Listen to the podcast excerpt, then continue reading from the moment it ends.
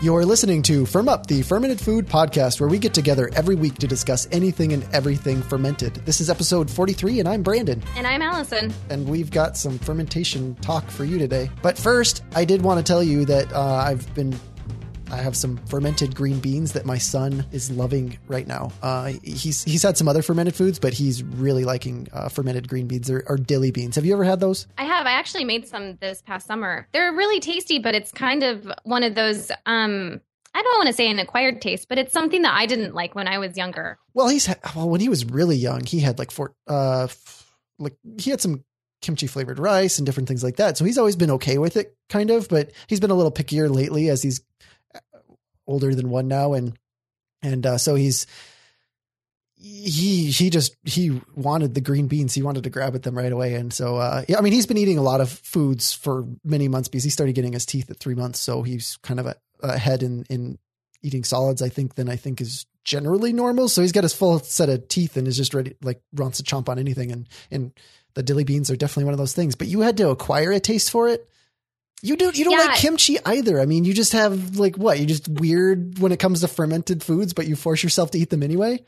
No, I don't force myself to eat them. I love them. I I just love I think the fermented part for me that I like is the sourness of it. I I love but I don't like sour beers. I don't know. I'm just one of those people that's very particular, I guess.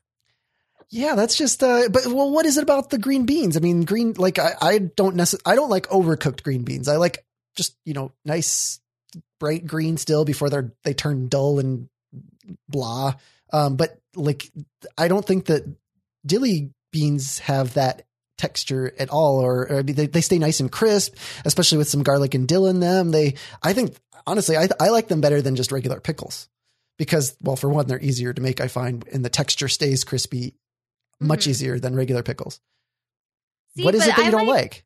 I don't. I mean, I I like the fermented green beans um that I made this summer because they are really crisp and um but they're still kind of soft on the the texture is not as it's it's a little softer than um um you know fresh green beans so that's kind of an interesting texture flavor for me but it's also I really like but I also grew up with in a house where the green beans were completely cooked just like mushy not like um, when you would buy green beans from a can, you know how um, those are really mushy, and if you put them in a saucepan um, and heat them up, they kind of dissolve and just become green mush.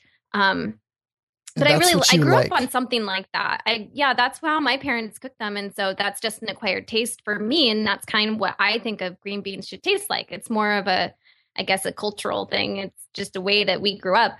So but I like fermented green beans because they still then have that sourness to them. And I mean, I love pickles, um, probably a little more than fermented green beans. Um, but I really like the pickles just because of the same thing. Like the outside is like the skin part is still pretty crisp, but the inside's very soft. Um, and it has those sour notes and um, kind of like that vinegar flavoring. Um, and that's what I love about it.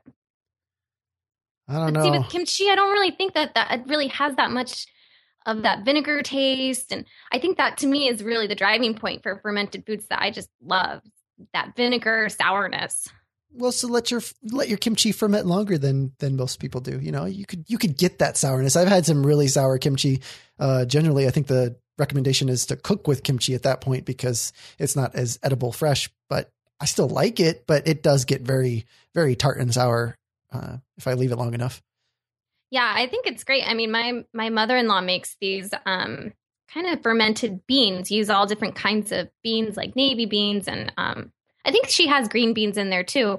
Um, but it's more of a. It's I guess it's not really a fermentation. She adds vinegar to them, and they they're more like pickled um, beans. But that I love. I mean, that's slightly different than fermentation, or it's completely different than fermentation. But that whole sourness and um, that kind of thing. If it can, if it correlates to the fermented foods or the fermented side, I'm all about it.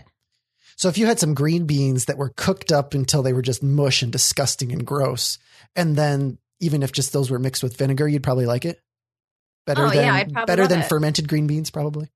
Maybe, maybe, but I mean, the again, like the fermented green beans I made this summer, and I think um I put some dill and some garlic in there. They're pretty tasty.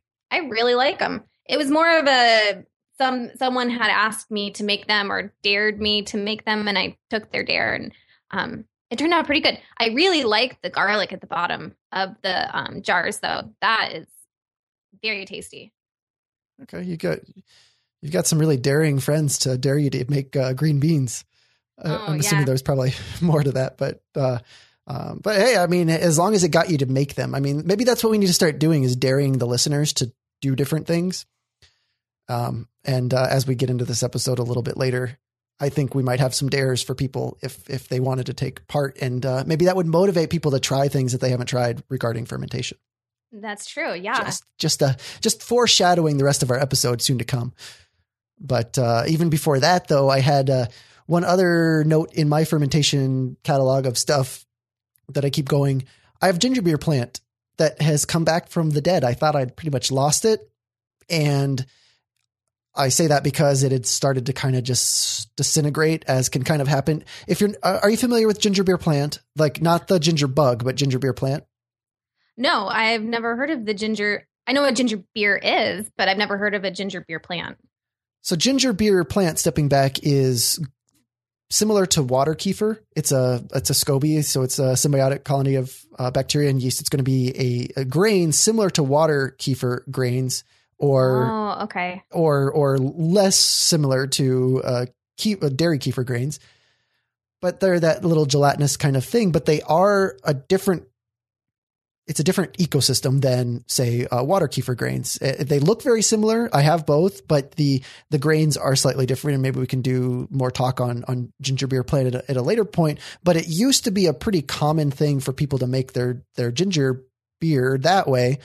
The more common way now is to do a ginger beer or ginger bug by fermenting and leaving some sugar in, in ginger and then letting that wildly ferment and get some bubbling, catch some yeast, and then start making ginger beer that way. That's kind of the wild way to do it, made popular by uh, Sandor Katz in, in wild fermentation. And that's generally the way I see it online anymore is, is people that way. But then there's this this movement towards people that are getting the ginger beer plant itself, often referred to as just abbreviation of GBP. And and they're using it. I got it from someone in California who was one of the original people that were able to get it from a place in Germany that is a kind of a micro bank of sorts. I don't know exactly what all they bank, but they do bank different uh, my historical microbes or different things like that. So that was one of the last places to uh, to get it, and uh, he was able to somehow obtain that. And I saw an article about it, and I contacted him, and he was very nice to send me some some grains. And uh, I talked about it in a different episode. I don't remember which one, but I had let them go. Kind of, uh, I would neglected them a little bit, and they started to disintegrate, similar to how water kefir grains can if left too long in an acidic environment. They just start to in, disintegrate, Hmm. and and and and then I left it in the back of the fridge and I was like, do not drink. Like I was gonna try again to just strain out whatever was there and try again, but it I I forgot about it for I don't know four, five, six months, and I just pulled it back out, and they were the the grains were back for one. Like I, they they they weren't as disintegrated as I thought, or they formed back up in that time in that huddle in the cold weather. They all gathered together and and clumped back up or something. I don't know what happened, but I have the grains again and they're bubbling vigorously. So all it took was one round and they're back. Oh, that didn't seem to be too much of it. I mean, it's kind of sad when you think, oh, this is the, the this is no longer there or anything, and then you have to go back and to your original source and find some more. Um, but I since I don't really know much about kefir or I'm sorry, ginger beer plant. Um, is it? But it's very similar to kefir uh, grains that you're talking about. Are they like made in the same?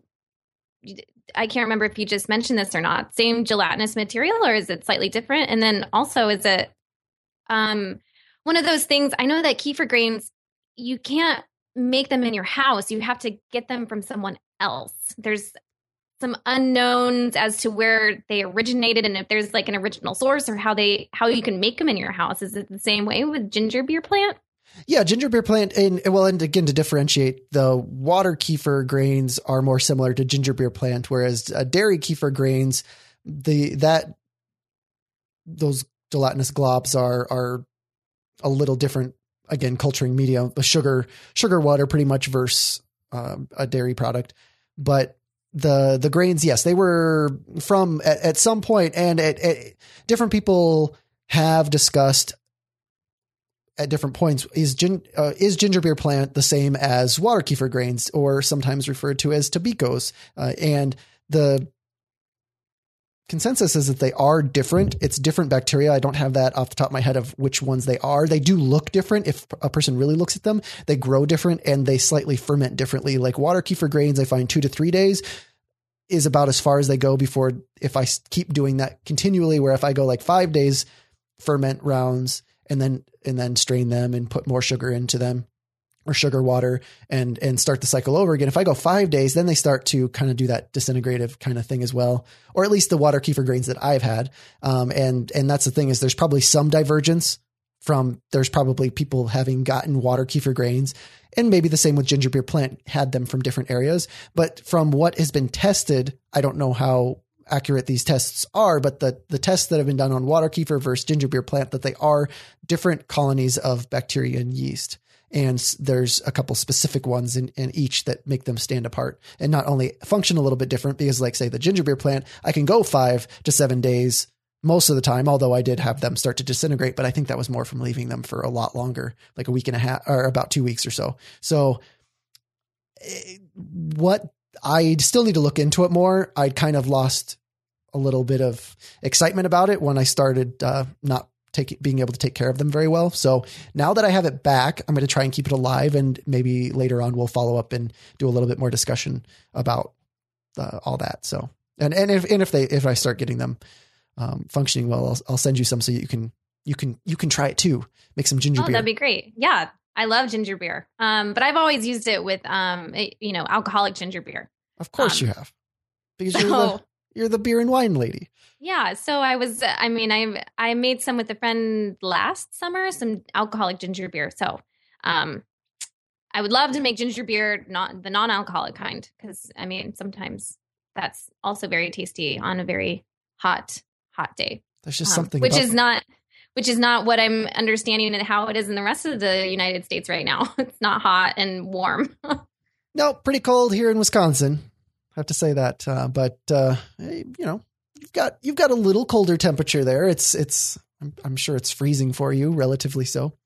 Yeah, it's it's relatively cold here. I think it's I think this weekend the high was 55 yesterday afternoon, but still, I mean, in San Diego, that is freezing cold. No one goes outside, and um, everyone starts to um, hibernate inside their homes. And speaking of which, um, speaking of things hibernating, um, my husband and I, we l- have a room in the very back that is the master bedroom. And we found out this past weekend that we have skunks living under our house. Oh, how adorable. Are they yeah, uh...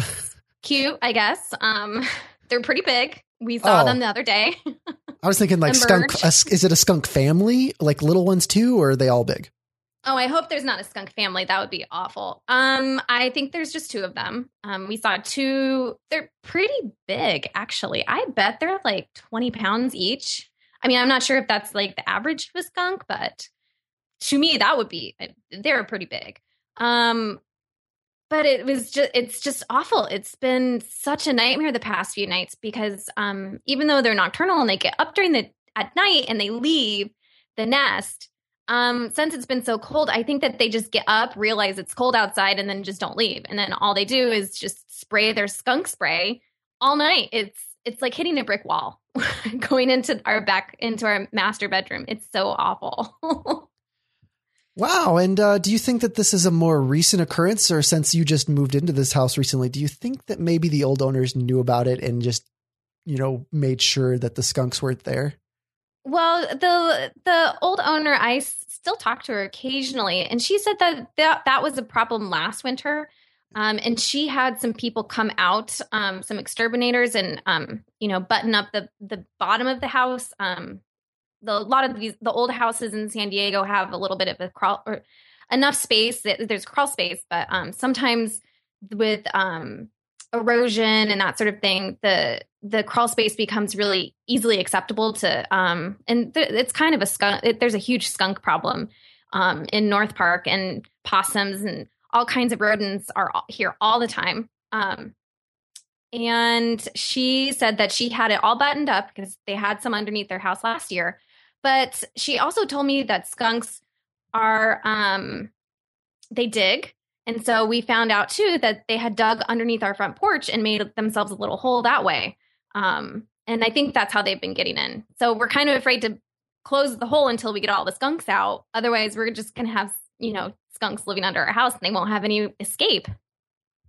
Well, it's an acquired scent, right? I mean, you'll get used to it eventually. Yeah, I think we're finally getting used to it. I mean, we may smell like a skunk, but I, you know, that's that's other we, people's. We issue, can't right? smell it, so Yeah. I mean, we can't. We're so used to it now that we don't even know if we smell that bad. You're just like embodying today's topic because first you talk about acquired taste with green beans, and now you have a skunk living under your house. I mean, we might as well reveal that like our topic today is is stinky ferments and and acquiring the taste for them or liking them or what is it that like what is it that even makes people like stinky foods in general, but specifically many ferments are stinky at least to a certain extent.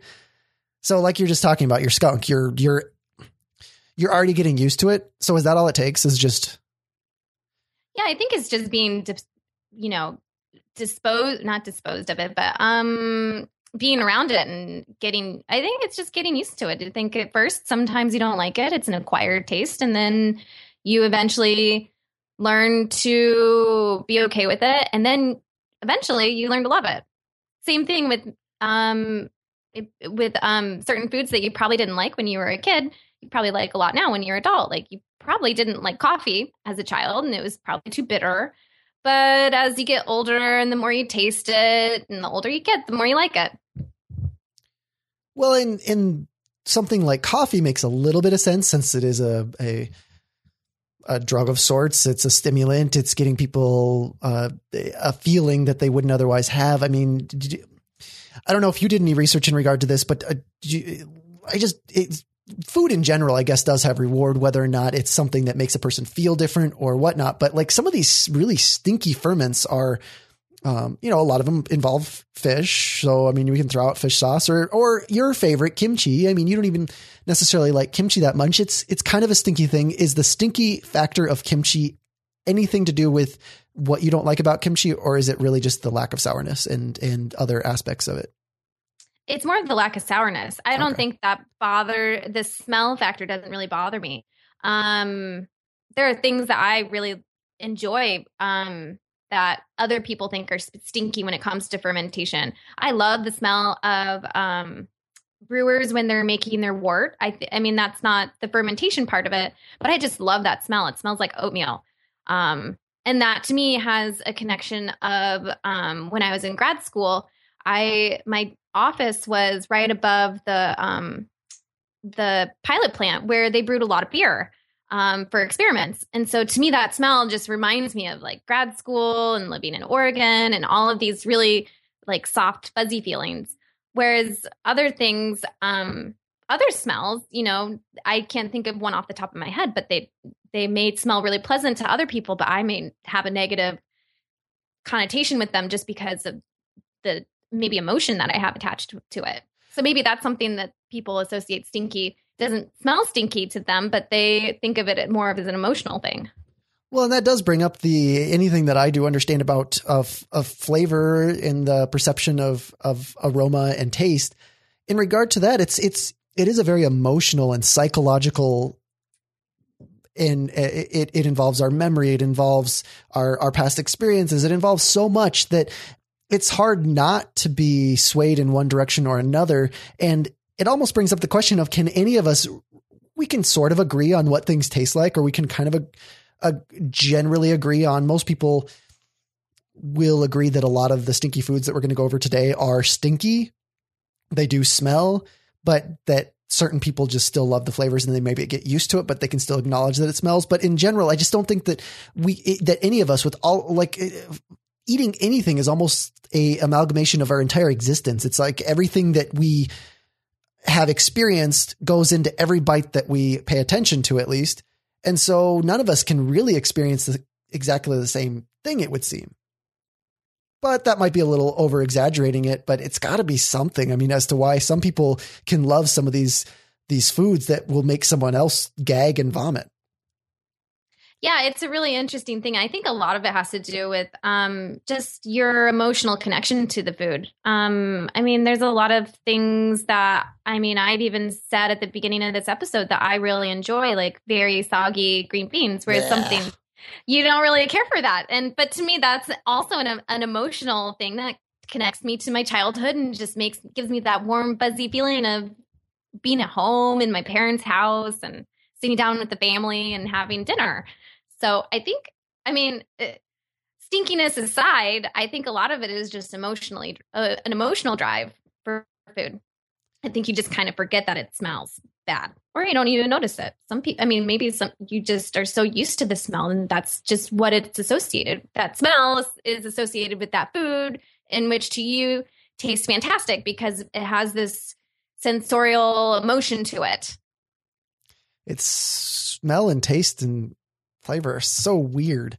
I mean, it is it is weird how something that is arguably kind of gross, disgusting, maybe smells very similar to other things that are rotten or otherwise that people start to love. And I mean, one one example would be if if a person grows up in at least in northern Sweden, but in Sweden in general, they might really like surströmming, which uh, I episode sixteen on fish sauce that I talked about that then, and and uh, I've watched some YouTube videos of people trying to eat this stuff that didn't grow up with surströmming, which is a, a herring that's fermented in barrels for a couple months and then put into tin cans for up to another year.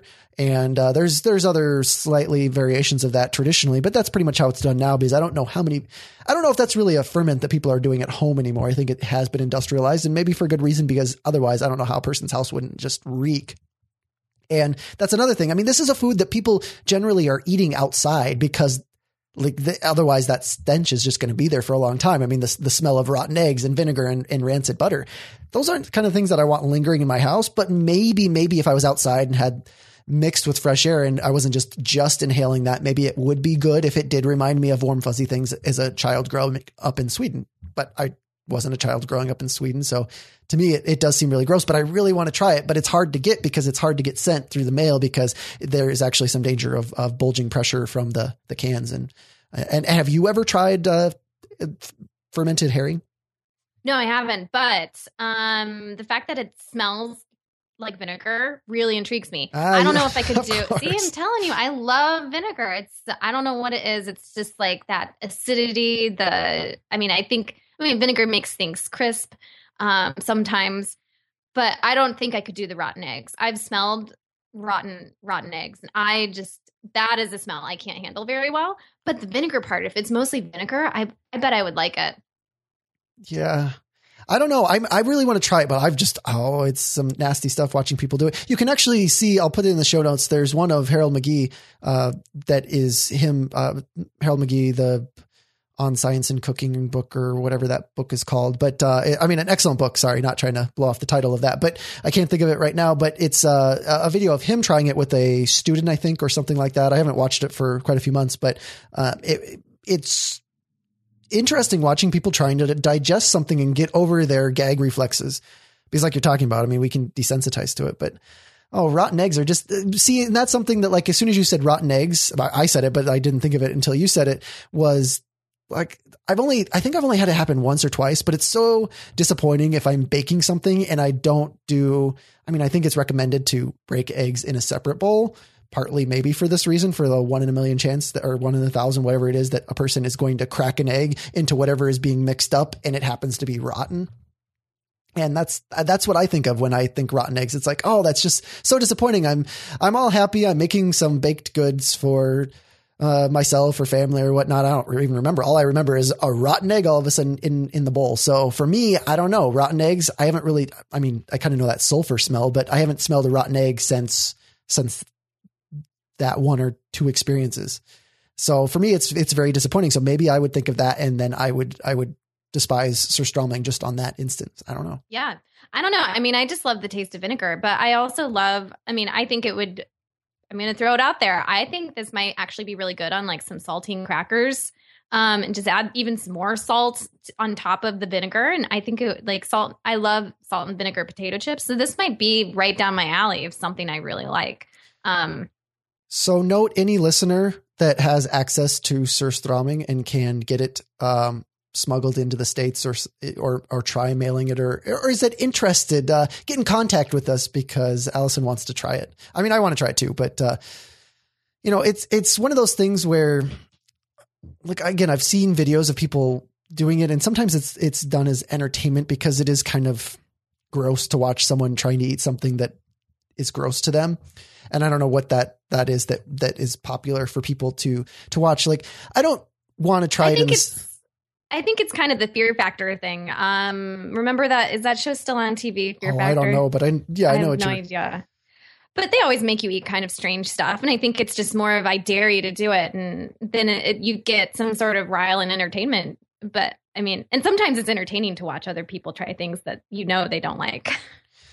Yeah, I mean, there's there. Yeah, well, it's it's well, it's kind of kind of gross too. Like one of these surströmming videos I watched. I'm not going to put that one in the link. Just there's a, a little bit more inappropriate, but like some of their their comments on it or whatnot. But it was, you know, it's it is something that that has many many sense beyond uh, or memories of things other than rotten eggs or vinegar or rancid butter. I mean, there's there's there's even grosser things that someone could associate something like year old fermented herring with. So I mean, it's it's one of those things. Yeah, it's it's kind of gross. It's kind of interesting. I want to try it not to make fun of it or to to really be grossed out by it. I really want to try some of these things and then try them again. I guess that's what it really comes down to is not just try it once, but try it multiple times to build up the I don't like to say tolerance, but like I guess or I guess maybe more so. If I don't like it the first time, I mean, make sure it's a. This is this is my off the the cuff uh, way of thinking of of how I should try some of these these stinky things that I haven't tried. Would be to first do a very uh, very neutral experience the first time trying it. You know, make it make sure there's nothing you know emotional or sensational or anything going on. Make it very just nondescript, non memorable, minus the actual tasting. And if it tastes horrible, then move on to step two. If it tastes great, then I fell in love with the new food. But if it if it tastes horrible, then the next time needs to be just an entire sensational event, like a whole day of amazingness surrounding this stinky food and see if I can create the uh, the sense memories that would be required to fall in love with it and and and want to eat it regularly. So that's that's my setup now. I think that I'll I'll try eventually if I ever get a hold of some of these things. Yeah, I think that's a really good approach because I think it is one of those things. It's um, if you don't like it the first time, try try again. Um, and I think, I mean, there's a lot of stuff I didn't like when I was little that I really like now. And so I think, and it, I know what I like, and this, you know, surströmming has vinegar or it smells like vinegar. It doesn't have vinegar in it, but just that I know I like that, and so I think I might like this as well. Um, and but it'd be worth it'd be worth trying. So now the question is, do you have any positive experience with maggots? I don't. Okay, I so, don't. well, well then, so then, uh, Casu Marzu might be something that you're not exactly excited to try, or maybe it would be. Maybe you're still open to this one as well. It's kind of a rotten cheese that's left out to age. Well, it's left out to catch flies that will lay their larvae in there, and then uh, the larvae hatch, and there's maggots that digest and break down the cheese. So it's kind of a little bit of a softer cheese. Does that sound good? No, but my question and what I think drives a lot of these strange fermented foods is why would anyone think of if it smells slightly off, if it looks a little off, and it obviously looks like there are insects inside of it? What drives people to even try try it. To me, I think I I mean, I'm not an adventurous person when it comes to certain foods, but I think I would see that and be like, "You know what? I think that's just going to go in the trash." See, and it depends on context, I guess. And I don't know about the history of this one. I know that it's been going on. Uh, it's it it has been made for quite a period of time, and I mean, there's issues with this one with uh, regard to the EU uh, coming in and, and making it illegal, and people would still be getting it on the black market. They wanted it that much, and so uh, there's a chance that it may. It seems ambiguous still. It may or may not be legal at this point and considered under the umbrella of traditional foods that don't have to follow regular health department requirements. But like, so this one's been going on at least long enough to be considered traditional, legally or illegally. But sometimes some of these ferments I'm sure at some point humans had to acquire the taste, and and we just happened to. Uh, we, as in all the people that are alive today, happen to be the offspring of uh, generations of people that that lean towards certain things or or we're okay with certain kinds of foods in order to survive. So it could have been a survival thing. I mean, maybe the first person that saw this maggot cheese was like, "Oh my gosh, I don't have any food and all of our cheese has maggots in it now, so I'm going to eat it." And oh, it happens to actually be delicious. Maybe that was what Mm. happened, but nowadays it seems like it's more that fear factor thing, like you're talking about. Like, even if people aren't watching it on video or doing it, I mean, some of it is that excitement of, I mean, these things can jump up to six inches um, off the cheese. So people will like cover their, their eyes while they're, they're taking bites of it. That seems a little bit more sensational than, than, but maybe, but again, I don't know. This one's a little, I, I don't know how smelly this one is. It's just more of that like decay and rot and disgust. Um, It's- it's more of the strange factor like oh that is an interesting cheese that i've never heard of and what possessed people to even think that it was edible just because there are maggots growing on it But I, I have to say, I would try this cheese because the first time I heard about this cheese, I think was in Sandor Katz's book, the uh, the Revolution Will Not Be Microwaved.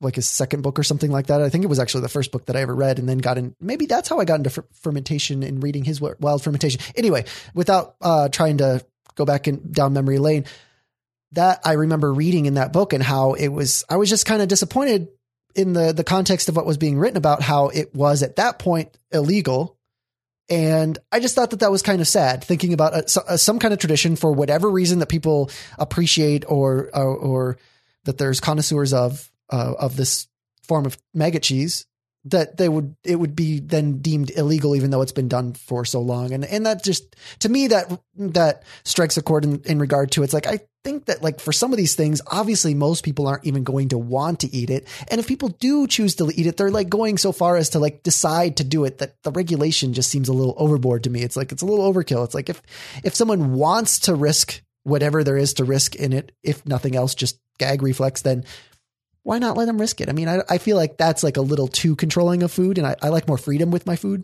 So for me, I think maybe I would have that same emotional connection to this one, having read it so many years back, that I might have more of a draw to it. I don't know. Sure. I think, I mean, that's an interesting way to look at it. Um, just because it is, yeah, there is a lot of food regulation, and this is kind of a strict, I mean, this is pretty strict rule regulations, and there's a lot of other foods too that, um, in the US, there's all sorts of standards. Um, when it comes to uh, really like how many insects can be found into a, in a food product that makes it to the shelves. This isn't fermented foods. This is just food that we eat in general. Um, I want to say the FDA even says to when you're when you buy peanut butter, there can only be out of so many cases, maybe a thousand jars, they can only find like two grasshopper legs or something like that.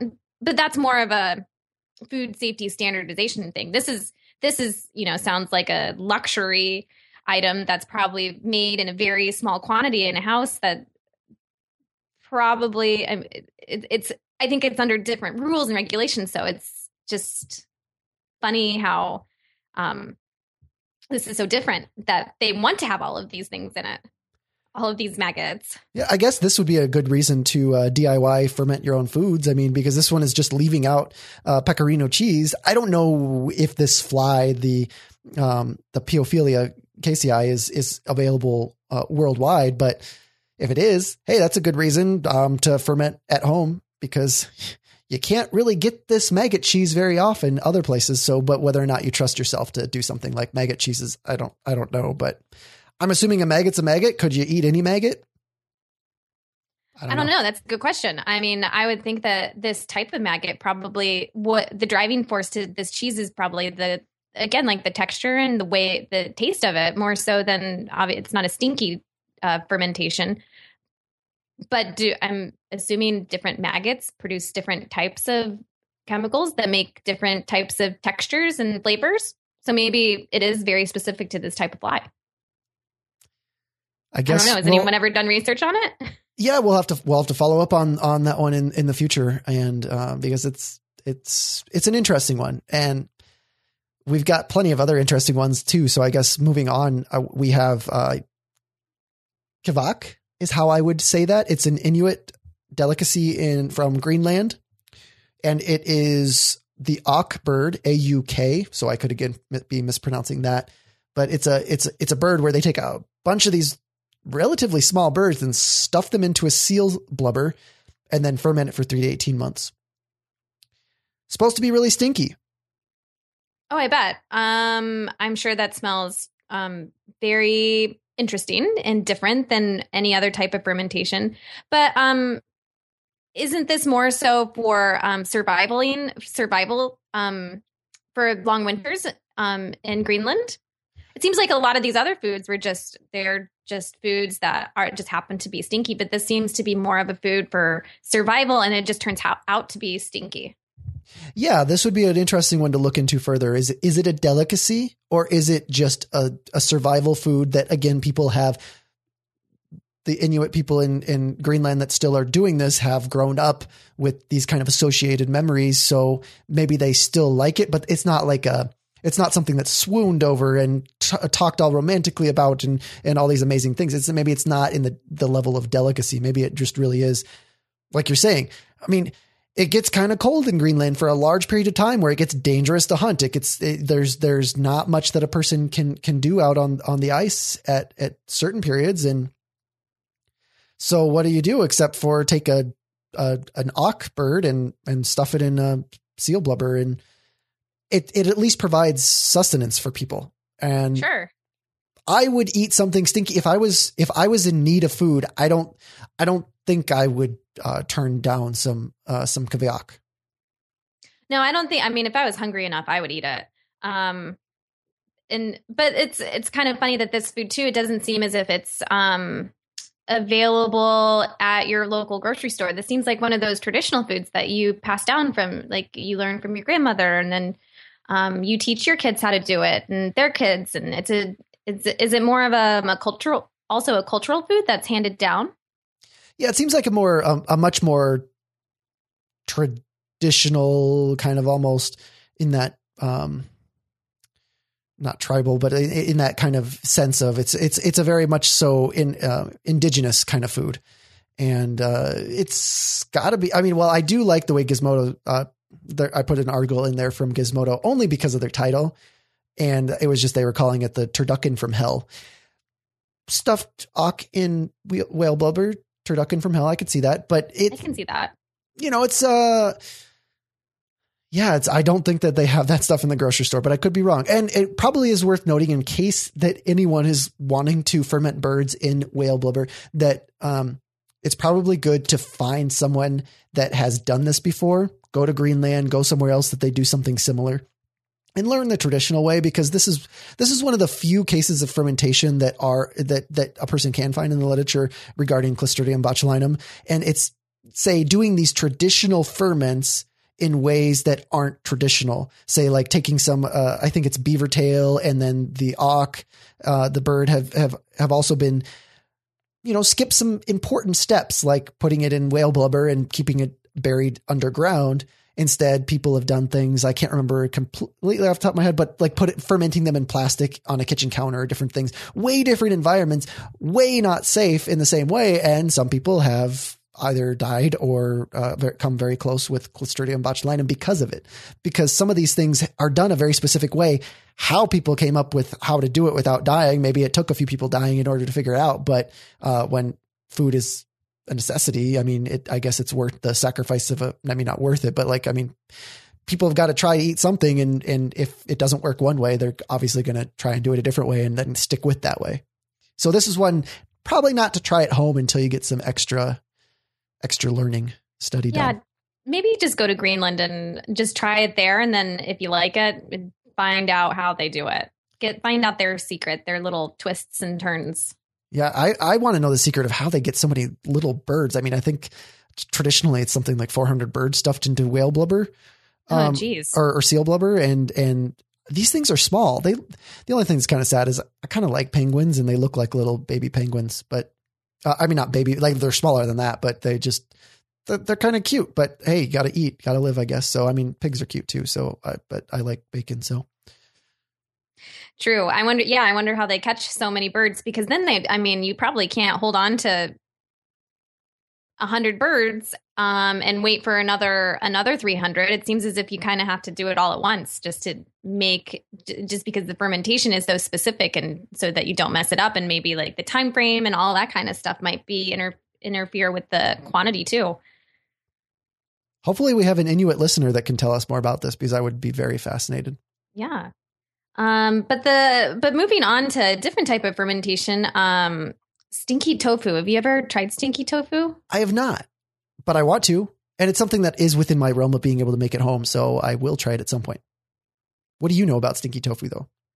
Um, I just know that it is tofu that is in a that's fermented. It's tofu that's then again fermented in a special type of brine.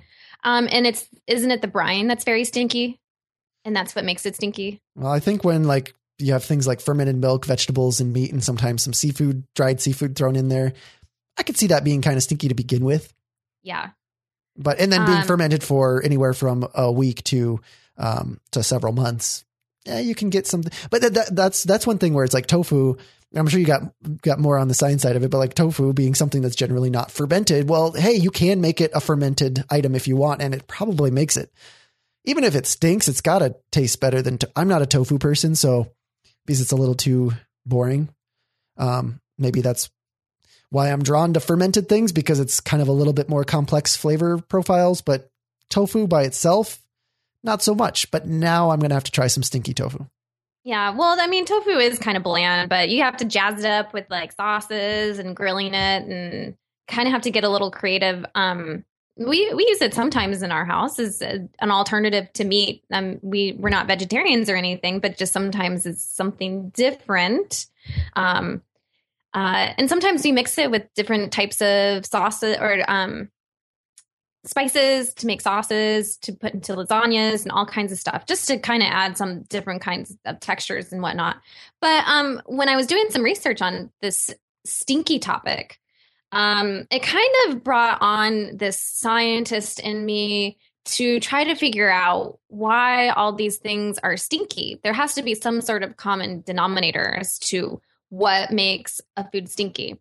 Um and in the research, and it's more of a general question because I never found a definite answer, but um, it seems as if lot, all of these things are characteristic by they have what's called biogenic amines, which are um, nitrogenous compounds. So they're basically um, nitrogen and amino acids that um, can be broken apart into smaller amino, amino acids. Um, and made into all sorts of different types of nitrogen based compounds. Um, some of these things we probably have heard of before, like histam- histamine. Um, that's something that people are usually um, allergic to, um, I think, in the air. Um, but there's other things like putrescine. And I mean, the word itself sounds like putrid. Um, and in the research I found too, is that they are putrid smells. Um, and stinky tofu has one of those has a lot of putrescine in the tofu um, brine, which I found was really interesting. And some of these other foods, like the um, kiviak, also has a lot of putrescine in the food itself. And as far as I understand, these kind of, uh, I'm not familiar with putrescine, but putrefaction, that's that rotting smell, is something that is generally a good thing that humans have avoided because it means that we're not eating things that are dangerous. And even though some of these things like stinky tofu don't happen to be dangerous, they still have those same same scents. So it's it's kind of like how do you stick a bunch of birds into seal blubber and figure out that that works and it's safe to do? Um, how do people figure out? I mean, is it just go back to that whole like I'm hungry, I'm starving kind of thing? I need to eat something, and so this is this is the the lesser of two evils. It might smell like it's dead and rotting, but it's uh, it's just putrescine as opposed to like something contaminated. Sure, I think that's probably one of the driving factors. Um, I mean, I think our senses are pretty good at telling us what's right and what's wrong, and I think that also just through natural selection and um, you know genetics and all that kind of stuff. I think that we as humans have been very good at figuring out like, okay, this smells pretty bad, but for some reason I'm going to try it because it might be pretty good versus okay, this smells really bad. It doesn't look good. um, I'm just going to throw it away. I'm not even going to touch the stuff. So I, I don't know. It could kind of go both ways. I know though that I mean this is kind of not necessarily way off topic, but I know that um, Native Americans, when they weren't sure if they could eat something, they watched to see if other animals would eat them, like birds would. They would see what kind of berries birds would eat, and then if the birds ate it, then they'd be like, okay, it must be okay to eat. So maybe that's kind of how they figured out that this was okay to eat versus not okay. But even that sometimes doesn't work. Like at least I know from uh, from interest in in mushrooms and and foraging for mushrooms, it's not necessarily a sign just because there's animal nibbles out of it that it's edible for uh, for a human. And so that's sometimes people have gotten sick from or or generally not not dying. But I mean, it's like even that isn't like a perfect thing. So I mean, some people have probably taken one from the team and just you know people learn through watching that uh that Bob didn't quite survive eating that berry even though those uh mice were so we're not going to eat that berry anymore whether or not it was actually that berry or the rotting uh, tofu that Bob ate the night before um, Maybe it's more of just the fear factor thing that has that the cavemen were doing a long time ago, where everyone dared Bob to do it just to see if he would, and then they found out that it didn't do so. He didn't end up in a good situation. So, like, you know what? We're we're okay with this. We're not going to eat any fermented auk whale turducken. Wow, do I do I get some options on the on the the rights uh, for this too? Since we're it's coming out of our discussion right now. If you start a caveman fear factor um, sh- television show, you know, can I be a part of that? I, I think oh, that yeah. would be a good show.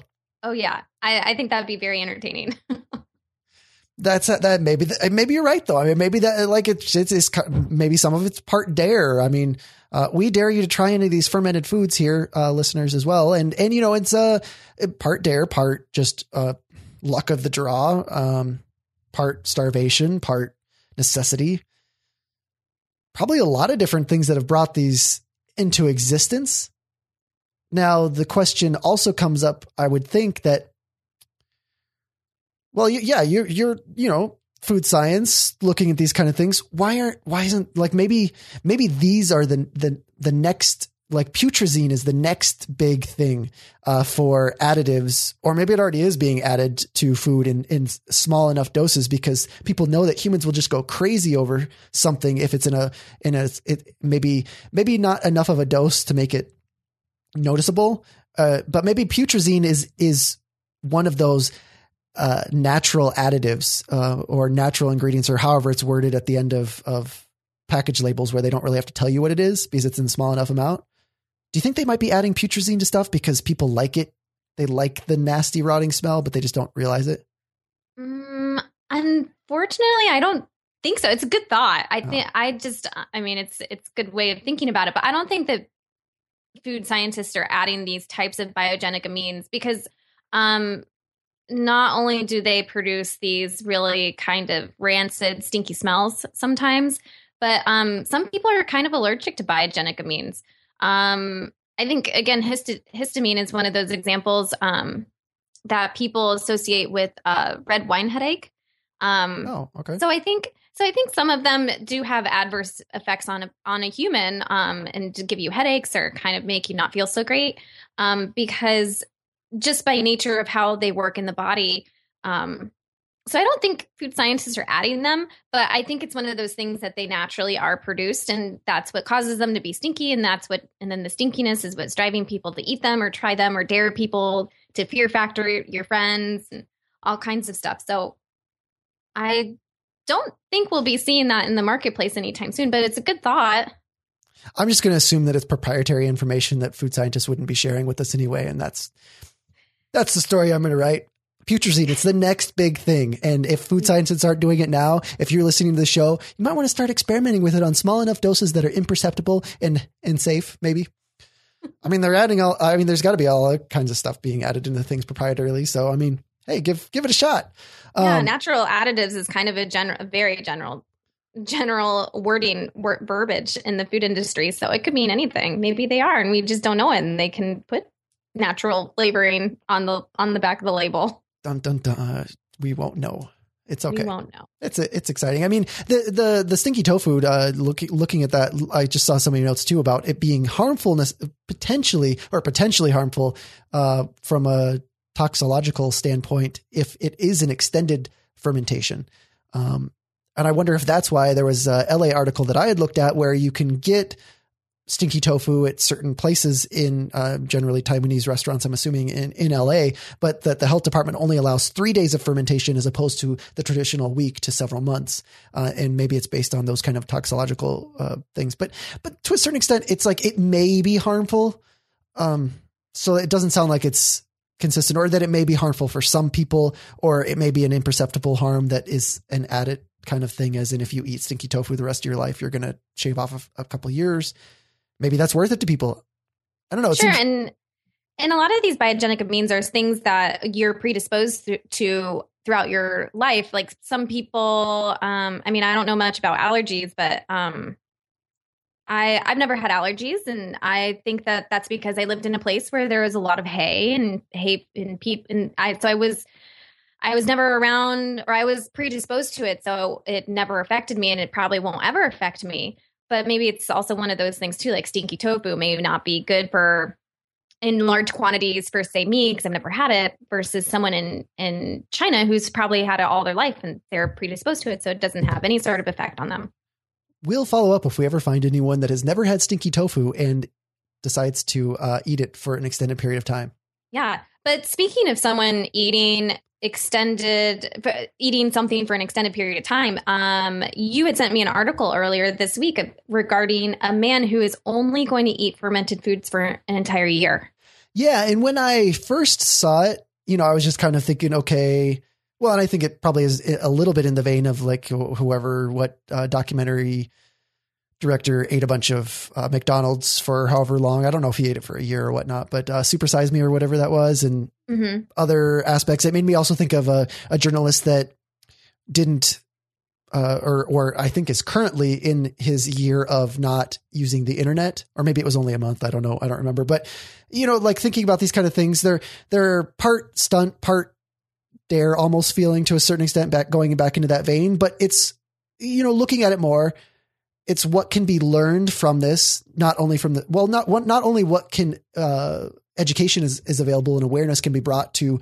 how many different kinds of fermented foods there are and how easy it probably is to live off of them for a year and only eat fermented foods, but also, you know, there there's there's the the positive aspects of just learning and doing a deep dive into something like fermented foods. And so, you know, it it's it, at first I thought maybe uh maybe just a little superficial, but when I read the whole blog, which I'll put in the show notes, uh, that it's might be actually kind of cool. Yeah, I think it's a really interesting idea. Um, I would like to know if he is going to be making all of these fermented foods himself, or if, or as much as he can, or if it's gonna if he's gonna take advantage of what's at the grocery store and kind of know more of like his game plan i guess his project idea in depth. I think that would be really interesting. But i also think it'd be really interesting to get maybe a comparison of um, his gut bacteria before he started this and then again when he's all done with it and see if there's any sort of change um, and see if there is maybe if he feels better if he if there is some sort of i mean granted it, it's just this one person and it's for a very long time but if um maybe there is a slight correlation between fermented foods and health and digestive health yeah, I mean, even just even just change would be interesting. Whether or not like, and and if if there's a change in the microbiome, will it also be lasting? Because uh, even if in a year, if if he goes back to a certain kind of diet, would it would it go back? Um, kind of like some fecal transplants work for even sometimes years at a time, and then a person will have to get a little up dose of more fecal inoculation, and they'll they'll be able to you know to to go on. But like if he if he goes back to a, a regular diet, would that make it so that he, it's um it sticks or not? And I he is he has a book deal for this, so this is going to be turned into a book, and he's starting the the the the fermentation. I, I, mean, it's not a diet or fast, but like the ferment eating only fermented foods starts on January first of 2014. And I think if I remember correct, I don't have the blog post in front of me. I think the book is at, uh, scheduled to be published in 2016. So there would be the chance to do some kind of like follow up as well.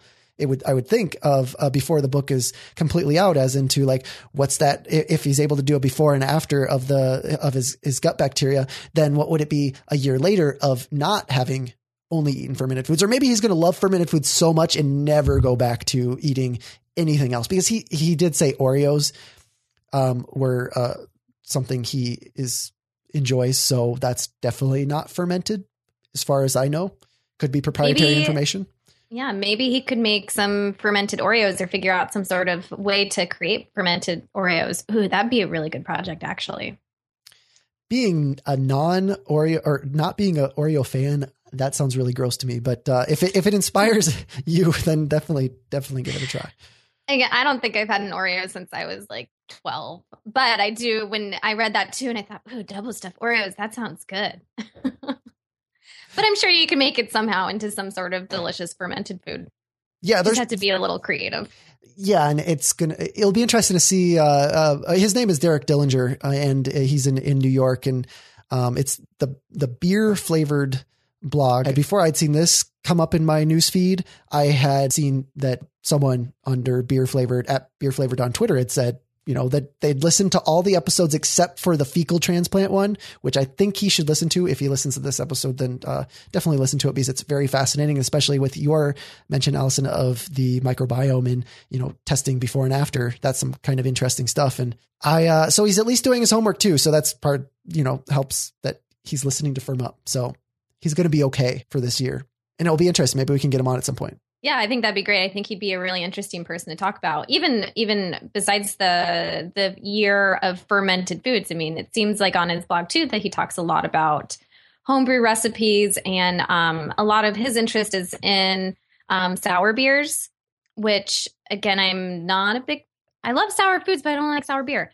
Um, there's something something there's something with wrong with me. There's something wrong with me but I mean, I I I'm really interested in the microbiology behind sour beers because it's a lot of it's it's like sourdough. There's a whole bunch of stuff inside of sour beer that makes it taste the way it does, and um, so I'd like to talk to him about it in detail. So maybe we can have him sometime on the show. Yeah, I think that that would be a good a good idea, and and, and that just is a good point to bring up too. That uh, we're not doing as many interviews as we were going through, kind of a little interim of of doing, or or at least I was kind of in the interim between hosts and um, we're still open to doing it and and you know uh, having interviews. So if, if you know anyone that would, if you are someone that would want to be on, or or know someone that would be that you would like to hear on, we can definitely try and get them get them on and and do some interviews. Get some get some real world people other than just uh, you and me talking about us, us talking. but uh, the stinky stuff is, I, I the thing that surprises me is that I haven't tried many of these uh, ferments. I I would think that like with an interest in fermentation that I would have really pushed a little harder to find some of these things. And and a little closer to home, Limburger cheese. Supposedly there's only one place in the world that or not in the world in in the United States that still makes Limburger cheese. Are you familiar with Limburger? I I am familiar. I've never had it, but I just can't imagine it being stinkier than uh like Roquefort cheese. That to me is like the stinkiest cheese I've ever Are you kidding me? That's not stinky at all. Really? I think it is very stinky. No, that's not like that's there's nothing wrong with that. But Limburger, I mean, really something uh, going back to our our previous episode where we talked about human cheese. I mean, this is using bacteria. They smear it on. It's foul smelling bacteria, uh, Brevibacterium linens, that is uh, also partially responsible for uh, for human foot odor. I mean, come on. I mean, do you really want foot odor bacteria smeared all over? Your uh, your cheese to make it age quicker, you're gonna say that that couldn't possibly smell worse than Roquefort. Okay, that probably does smell pretty foul. Um, I've smelled a lot of not that I go around smelling people's feet, but I know I'm very familiar with that smell, and it is pretty pretty rank. I think that I'm going to have to try this cheese relatively soon. I've I've kept off from doing it because some off cheeses do kind of like there's another one that's kind of an American classic or whatnot, American brick cheese. Are you familiar with that? Mm-hmm. Uh, yeah, I have. I've had that before actually. Do you like it? It's okay.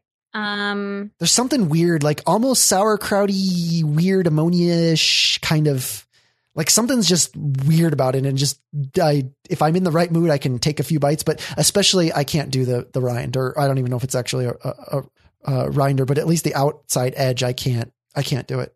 I think it just I'm like you it just kind of depends but it doesn't bother me as much as Roquefort cheese. I think I I can't do that cheese. Haven't tried Limburger cheese but maybe maybe I'll try it. I'll have a whole bunch of the herring the, the herring that we were talking about earlier. What's the name of that? Again? Oh, sure. But I think I'll, yes, I'll have that, and then I'll have some Limburger cheese, and I'll just have a party in my backyard. Yeah, see, emphasis on backyard. These are not things to try for the first time inside the home because, especially if you don't like them, you're going to be living with it for a little while, um, with the sense that could smell like skunk, maybe. Well, I mean, I guess we do have skunks in our house, so it doesn't really matter. I mean, our house already kind of smells skunky, so maybe maybe it'll make our house smell more more fragrant and potpourri like. Maybe it's a good thing. or maybe some of these stinky foods, you just have to figure out the right one. So I think your goal is to get every single stinky food that we're talking about uh, today and and bring them into your house. Put make sure they're in whatever room you said that the the skunks are underneath of. Uh, uh, maybe the skunks will be deterred because there's something even nastier smelling than them that is spraying something all over, and they're just going to be like, "We're out of here because this is not our our this turf is, anymore." Yeah, maybe some something else stinkier moved in. Huh. Now I'll have to try that. That might be the the solution to our problem. I mean, if it keeps going on, we're gonna have to someone's gonna have to get under the house and figure out where these skunks are what these skunks are doing and how many are down there because sometimes it's like are there more than just two skunks? We know there's two for sure, just because we can hear them talking from one end, like one corner of the bedroom to the other corner of the bedroom. And then the dog just goes back and forth. Um, and he can't, the dog can't figure out that there's something underneath the house. He just hears these noises and he walks up to the, the sound and smells the floor. And then he hears the one skunk's response to the first skunk and walks back. And it's actually pretty amusing to see but he's just so confused. He he doesn't understand it. What do they sound like? Can you do a reenactment of of what they're they're sounding like? You know, actually, they kind of smell, sound like um, birds chirping. Oh. It's just like these really high pitched um, baby bird chirps. And, oh. and the and the only we were really confused that we didn't even know that that's what skunks sounded like because we were laying in bed one night and we heard these birds chirping and we looked at the clock and we're like, it's 2 a.m. Why are the birds up? This is really strange. And then we heard, that, then we smelled the skunk and we realized that that's them talking to each other. Oh, talking to each other and spraying each other with sweet nothings and mm, sounds good. Mm. I think I think maybe you have a cute love little taps. family. Yeah, love taps of beautiful aromas and uh mm. Pepe Le Pew's underneath our house, and so we're just we've been having my husband's been having a skunk out. He um has been setting traps and stuff, and um, putting on camo pants and camo camo hats and stuff, and just walking around the house at night looking for them. Um, we we read online that they don't like mothballs, and they also do not like mace. So he went out and bought um, a big can of police grade mace, and he's hoping that once they leave, he's going to spray around the house, and they'll never come back. That's the plan. It's the plan. I mean, uh, we'll just have to see if what what you read on the internet actually works, or if it's uh, it only works for ones in certain geographical regions or something like that. Like maybe your skunks, they like mace. Maybe. I mean, they, they um, might be, mace might be the stinky food scent for those skunks as something like Limburger cheese is to, to, to certain humans. That's true. So I'll, I'll update everyone as soon as we catch those skunks. Um, I'll let you know how we caught them and what works. Maybe, you know, mace might work, might not. There might be something else that we don't know of that'll make them go away. Limburger we hope cheese. so soon. Limburger cheese. We'll just take all this fermented stinky foods and put them um, in our bedroom and just camp out and just wait for everyone to leave. Hey, it sounds like a sounds like a plan. And you know, before it gets to be, uh, we should probably wrap up soon. But like, I, I, I think we should just list a few others and say yes or no if you've had it. Have you had natto? No, but I want to try it. I've, I've had it, um, or I've made it. So I can't say that I've made it perfect. It was, I think maybe I let it go a little too long. I have that tendency of it's like, oh, it's not strong enough yet, so let's make it stronger. But it had a very strong ammonia smell. I can deal with the sliminess because I like the you know ropiness, almost slime snotty aspect of of Viili yogurt. So you know, I can I can deal with the the sliminess of of the Bacillus subtilis, but not that really really off putting um, ammonia smell, and it's not really a, it's not a full on taste, but like that retro nasal experience. Mm-hmm. I think I would like it just because of again, it's it is kind of slimy, but it, I don't know if I could do the ammonia smell. But I would get past that because it, in pictures I've seen of it, um, it it one looks really delicious, and it just looks like um, you know, beans and rice, like um, southern style red beans and rice, and I like that. It's kind of saucy, so I know that doesn't taste that way, but I think it would be interesting to try to compare it to that. I think that's one of those that mixing it with the condiments is probably a very important. Do eating it more traditional to, uh, to the Japanese way. I put a YouTube video in there for like what to mix with it. I think that might help because I didn't actually do that because I was just kind of off put by trying it plain. So maybe I shouldn't have tried it plain first. I shouldn't have made those negative associations with it. Um, so anyway, I have more natto starter, so I'm going to try it again sometime soon. What about fermented shark meat, hakarl from Iceland? Uh, no, I haven't. But um, there there is a link. Um, the bizarre bizarre food guy, Andrew Zim- Zimmerman or Zimmern, he tries it and he says that it's not that bad. Um, he said it's very uh, not spongy, um, but it it's texturally um, very p- appealing. But he said it also kind of tastes a little bit like ammonia. This this fish and ammonia and and or just ammonia of these really stinky things. I guess it's just the thing that some people are are okay with or some people aren't. I mean, Korean skate fish, another ammonia smelling one, uh Hong Geo. Have you had that? No, I haven't. A lot of these fermented foods I've I've never had, but it's a lot of these. Uh, yeah, again, strange fermented fish. Yes, another one would be uh, nara, narazushi, which would be almost kind of the the precursor to sushi because it's ferment uh, fish stuffed into rice cakes, as far as I understand. And mm. that one, I think I could. I, I'd be interested to try that. I think that would be pretty good. I mean, I I like rice. I think it would probably go. I like sushi. I think it'd probably go pretty well with some natto. Something about having a starch as a part of that ferment just makes it more welcoming to me. Yeah, um, it pro- maybe it neutralizes some of that stinkiness too. Yes, I would I would be okay with that. But then there is a there is one stinky one on this list. I mean, I guess kimchi we kind of had on our list, but not really. But fish sauce, I mean, that is one that is stinky, and I do love that. I, I do like fish sauce. Um, I and I've used it for other things in just general cooking too, and even making um like you know my style of pho where you have fish sauce in it. That's pretty good. I I do like that. Yeah, there's something that like that is one that I think is a lot easier for people to to get over the hurdle of. And maybe it's because it's a condiment. It's like full on condiment. It's full on liquid. It's not something that is has much of people aren't experiencing texture along with taste. It's just an additive that pretty much mm-hmm. blends in for the most part too. It's not something that really stands out besides applying it to whatever it's being cooked in. Right. And to me, it's kind of, it's more salty. It doesn't really, I mean, it smells a little fishy, but I'm okay with that because it's not overly fishy. Um, but it also doesn't smell like what it tastes like. The smell doesn't or it taste doesn't correlate with the smell. Um, so that doesn't bother me. It's very salty. I also wonder if that is, I mean, that's kind of the one that is the link to a, a lot, a lot broader range of uh, Western descended humans, whereas some of these are more, you know, uh, uh, like Asian counterparts or or certain, you know, like Iceland, Greenland areas that didn't necessarily have as much migration uh, in certain areas, or if they did. I mean, it's like it's more like you know a lot of uh, European descendants coming over to the United States.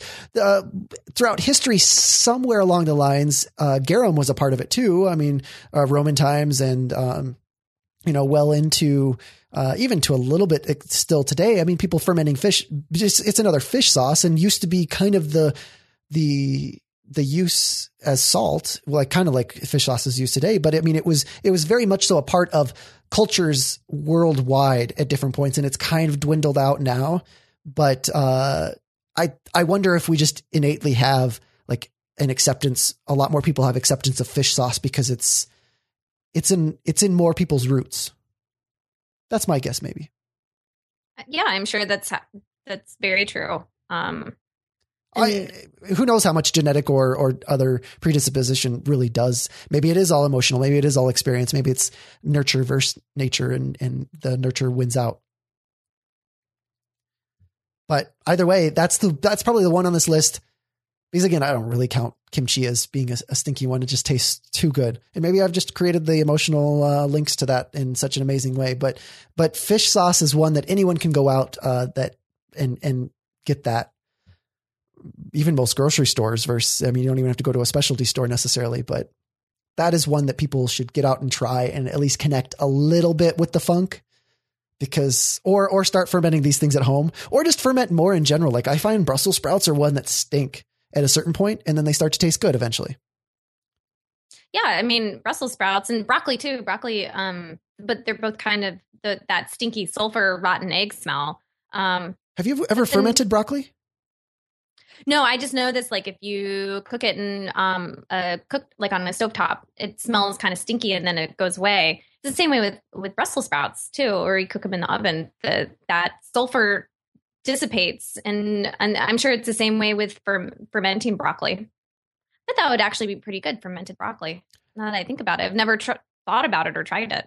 not quite in the same vein but another one that at least looks similar uh, fermented cauliflower that actually tastes amazing i love fermented cauliflower Mm. and, and it, I don't think it really smells too much along the process. Maybe a little.